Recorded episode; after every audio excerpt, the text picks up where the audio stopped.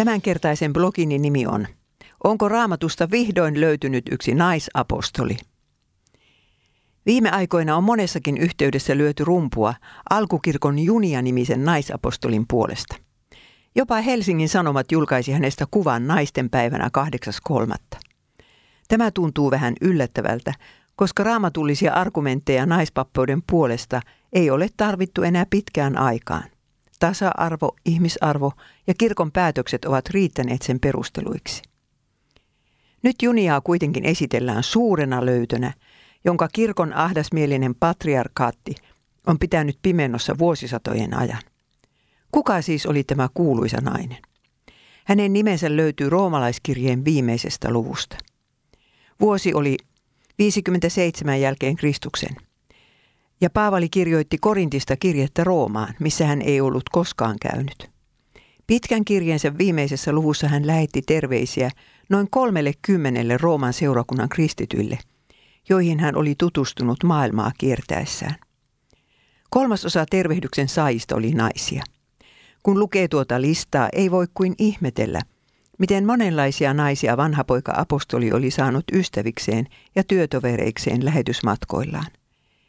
Ensimmäisenä saa tervehdyksen aviopari Priskilla ja Akviilas, joita Paavali kiittää henkensä pelastamisesta. Foibesta Paavali sanoo, onhan hän itsekin ollut tukena monelle, myös minulle. Ja sitten tulee Junia. Terveisiä Andronikokselle ja Junialle, heimolaiselleni ja vankitovereilleni, jotka ovat arvossa pidettyjä apostolien joukossa ja jotka ovat olleet Kristuksen omia jo ennen minua.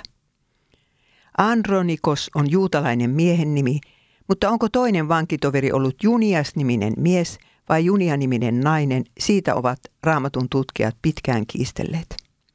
Jos kysymyksessä on nainen, silloinhan alkukirkko ja jopa Paavali hyväksyi naispappeuden. Näin väitetään.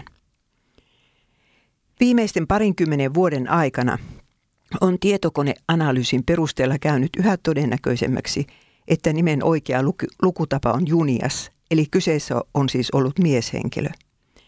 Olettakaamme nyt kuitenkin, että kyse on Junia-nimisestä naisesta. Se ei todista vielä mitään, sillä seuraava sivulause voidaan kääntää kahdella tavalla.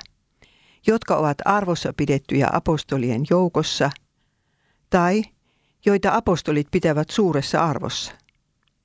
Jälkimmäisen lukutavan mukaan Andronikos ja Junia eivät siis olleet apostoleja, vaan apostolien arvostamia kristittyjä. Mielestäni on hieman riskaabelia rakentaa virkateologiansa yhden ainoan nimen varaan. Argumentteja on näet muitakin. Miksi Jeesus ei pääsiäisaamuna nimittänyt uskollisista uskollisinta Maria Magdalenaa apostoliksi Juudan sijaan?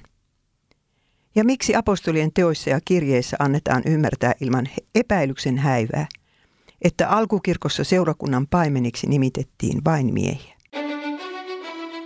Mm-hmm.